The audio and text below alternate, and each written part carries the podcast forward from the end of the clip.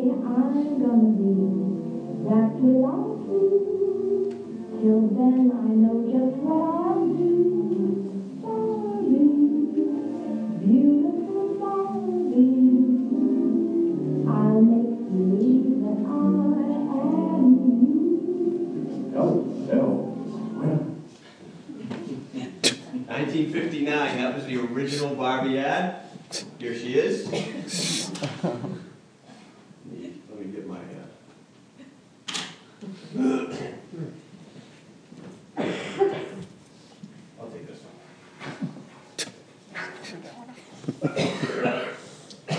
So, one of the amazing things that I Barbie this week is if you do a study of her careers, it's unbelievable, and I'm not kidding. She has been or is, and this is just a sampling because we take all morning you go. Barbie has been or is elementary school teacher, doctor, dentist, nurse, veterinarian, United States Army officer, Air Force jet pilot, United States president, chancellor of Germany, firefighter, police officer, Canadian Mountie, sold only in Canada, architect, astronaut, computer engineer, stewardess, NASCAR driver, chef, Olympic gymnast, business executive, special needs teacher, news anchor, cheerleader, lifeguard, sign language teacher, dance instructor, etc. And she still has time to take Ken to the movies, out to dinner, to the beach on sun in the weekends. She keeps herself in great shape. She's a fashion icon. She has perfect skin and hair. Barbie is amazing. But in all of that amazingness, I discovered this week her greatest asset. Good for that. That Ken gets to drive.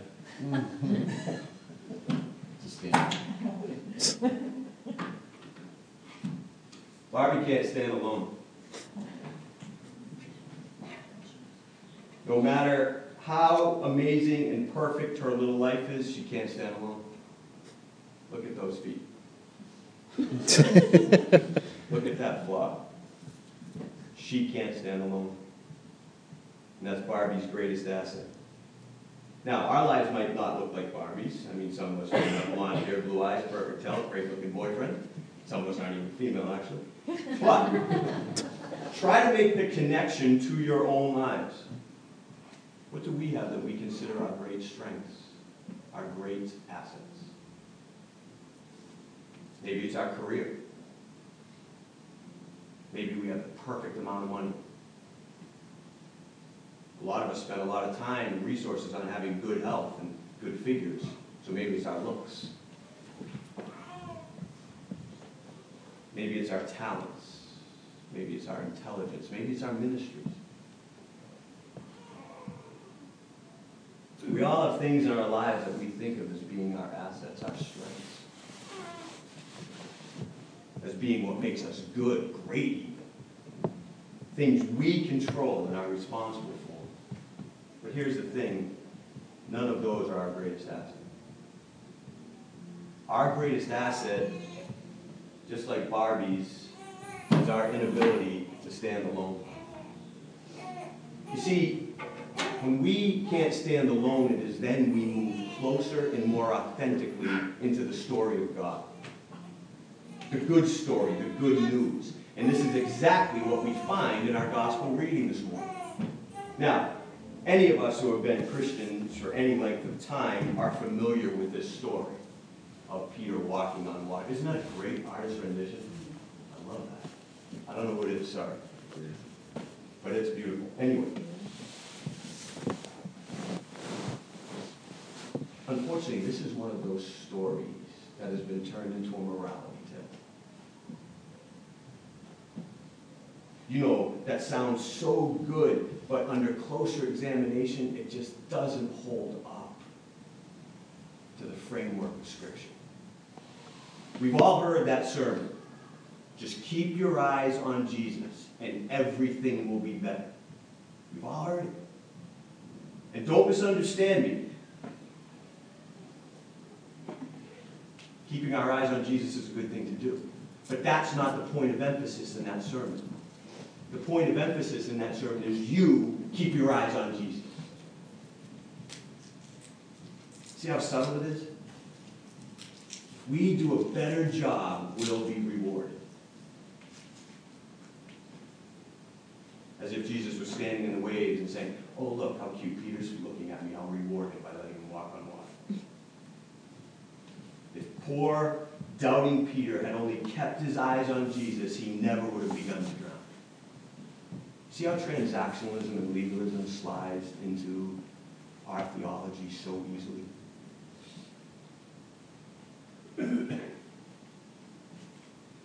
As if Peter was the reason he was walking on water in the first place. If that's the moral of this story, then after Jesus started picking him up out of the water, why didn't Jesus do what we do with our little ones when they're running out of water? Okay, Peter, let's try again. Come on, I'm going to let go. Come on. That's not what happened. We could all do that, though, today. We go down to the river and practice. Then there's this other keen insight. We take it to another level, and I, I used to use this one a lot when I would teach on the story in the past. I would defend Peter and say, well, at least he get out of the boat. Let's be like Peter, let's get out of the boat. And I would feel all good about myself and my insights into this story. In fact, that insight used to be my constant battle cry when I was young. When I was young, I had the privilege of traveling the world as a missionary. I lived among the poor and the lepers of India, and I would always remind myself, hey, I got out of the boat. I might not always walk on water, but at least I was on the boat. I'm good.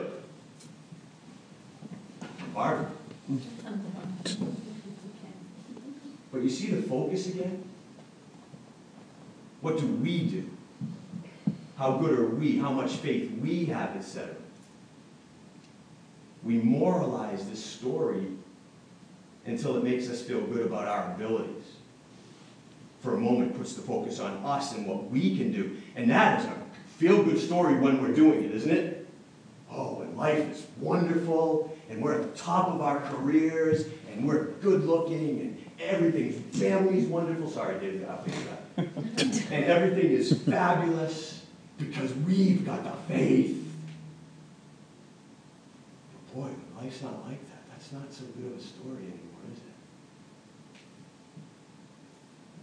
Someone drives across a WL line at 4 o'clock in the afternoon when you way to school. Or worse. What? Stopped looking at Jesus? It's not such a good feel-good story anymore, is it? Does it even really make us want to know this God? But see, we moralize stories in the Bible to make them about us because we have a constant suspicion of grace.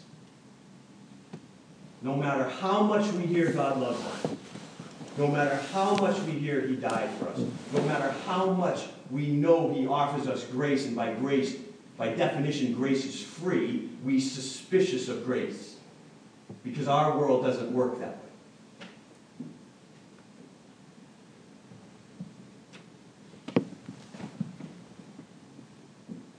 We have such a hard time believing in grace. We think we have to do something. Because our whole lives we've had to do something to get anything in return. Or maybe it's even deeper than a suspicion of grace. Maybe it's the same issue Adam and Eve had. Adam and Eve did not want to be so completely dependent on God, their creator, so they asserted their independence. It didn't go over too well.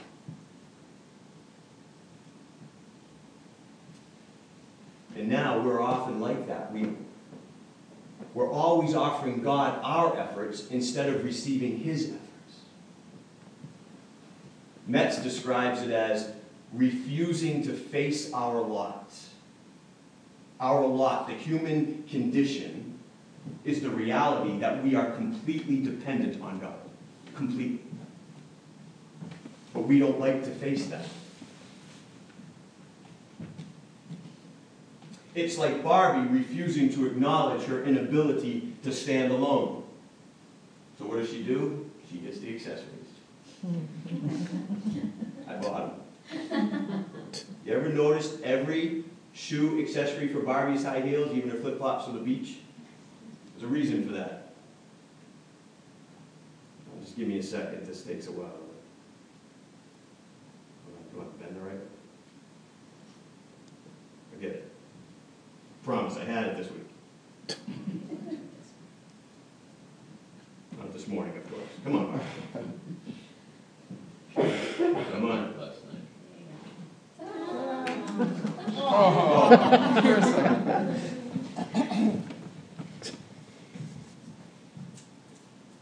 She wears her high heels to hide this flaw.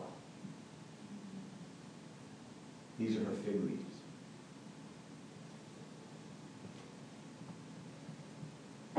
Fig leaves cover up the flaw. What are our fig leaves? Good work, harder work, more faith, keeping our eyes on Jesus better than anybody else, getting out of the boat unlike the other disciples. Fig leaves. There are high heels, hoping that God will reward us for being good.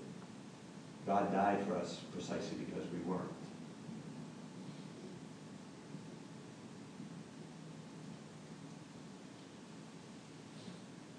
We blame Peter for sinking as though it was his fault, something he did. We blame each other for that. We blame ourselves. But there's a major detail in this story that we so often overlook in our zealousness to make it about us. Verse 25. And in the fourth watch of the night, he came to them walking on the sea. This is the bedrock. This is the cornerstone. This is the final truth of the entire biblical story. This is the good news. God comes to us. That is why it's good news. In the very beginning, when Adam and Eve asserted their independence and it all went wrong, where was God? Walking in the garden, looking for them, coming to them. St. Peter, the very one who tried to walk on water, years later would write, Jesus Christ was the lamb slain from the foundations of the world. Before he created us, he was coming to us. He died for us. This is the fundamental framework of Scripture. And to take any story within the biblical narrative and read it outside of that framework, Will make us miss the point.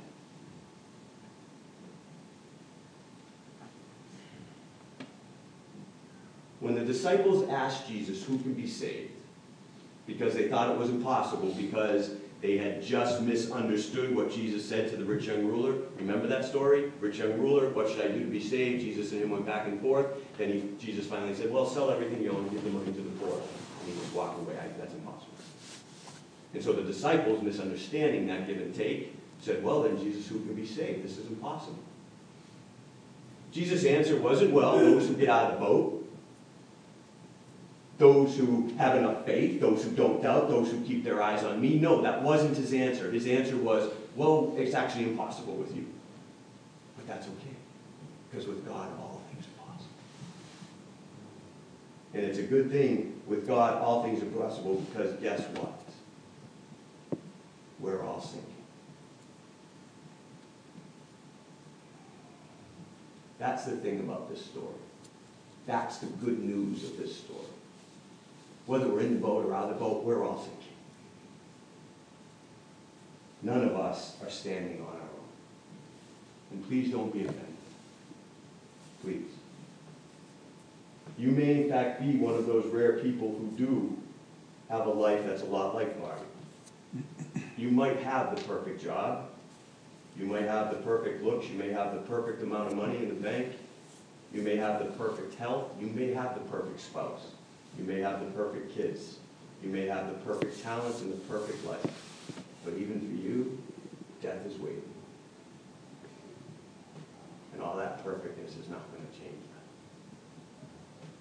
But for the rest of us, those of us who are decidedly not like Barbie, those of us who have learned through our own failures, or through the random events of this world, through hardship and sickness and loss.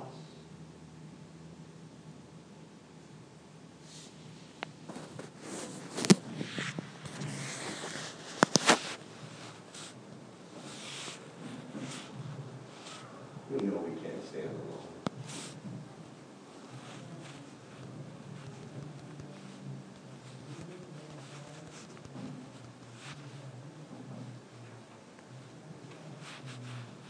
We know like Peter was saying. I pray with me for two families.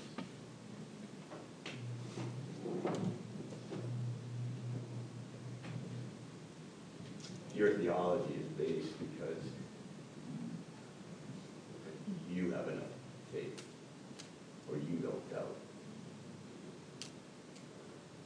I hope you'll never say it to someone like Mr. Bates because that theology will do nothing for him.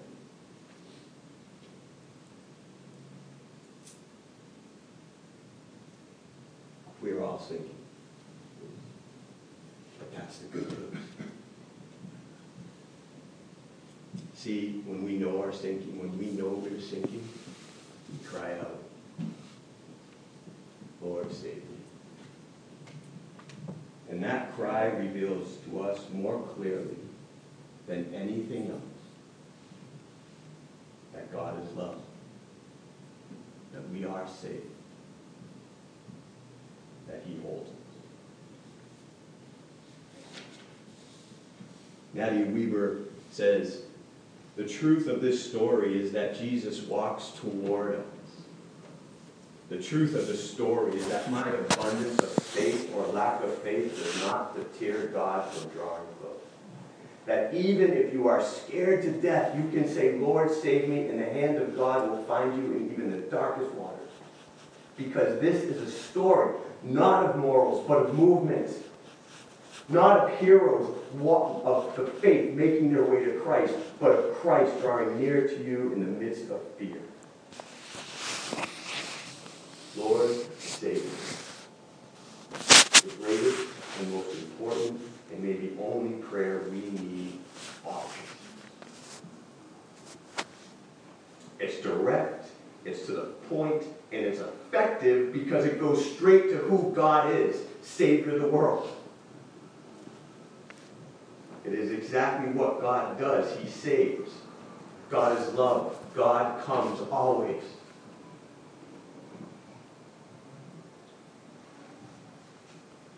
And for those who know we need help to stand, that is the best news ever. He will hold.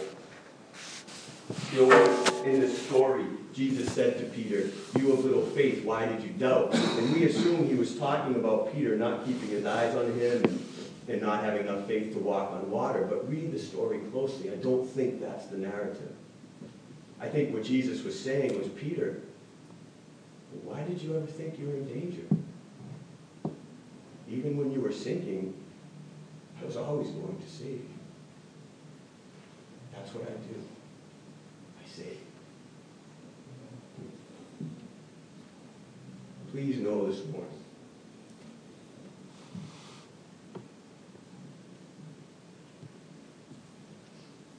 For our friends and for ourselves whatever our major flaws are, those things that keep us down, those failures, that sickness, that weakness, that fear, that behavior, that wave crashing over us, that loss, that inability to stand alone, whatever it is, it is not a flaw. It is our greatest strength for it keeps us safely in the hands of